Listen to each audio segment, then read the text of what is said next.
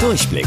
Die Radio Hamburg Kindernachrichten. Hier lernen auch unsere Eltern noch was. Mit täglich Togo.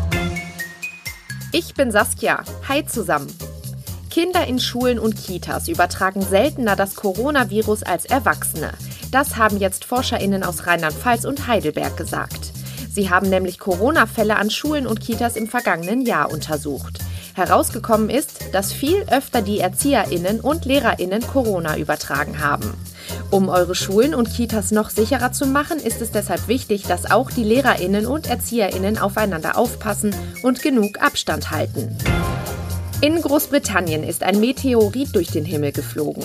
Er sah aus wie ein leuchtender Feuerball und sorgte für viel Aufregung bei den Menschen. Meteoriten sind meistens Steine, die ganz schnell durch den Weltraum rasen.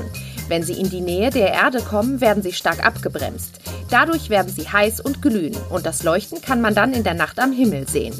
Wo genau der Meteorit auf der Erde eingeschlagen ist, ist unbekannt, vermutlich aber in der Nähe von der Stadt London. Forscherinnen bitten jetzt die Menschen, dort Ausschau nach dem Meteoriten zu halten. Um mehr über bedrohte Tier- und Pflanzenarten zu erfahren, arbeiten Forscherinnen in Berlin und Leipzig jetzt mit sogenannten Artenspürhunden.